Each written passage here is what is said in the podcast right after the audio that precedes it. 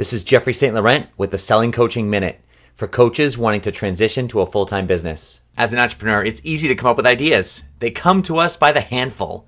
One leads to another, and before you know it, we're drowned in a sea of ideas, but never really create any progress towards any of them, and certainly not helping anyone or getting paid for your efforts. Sure, it's fun for a while, but at some point you deserve to pick one, focus on it, commit to it, nurture it, consistently over time. Maybe it's not the perfect idea or message, but if it lights you up and there's some real passion and experience behind it, then you deserve to sink your teeth into it and take action. Ideas are easy, the work is hard.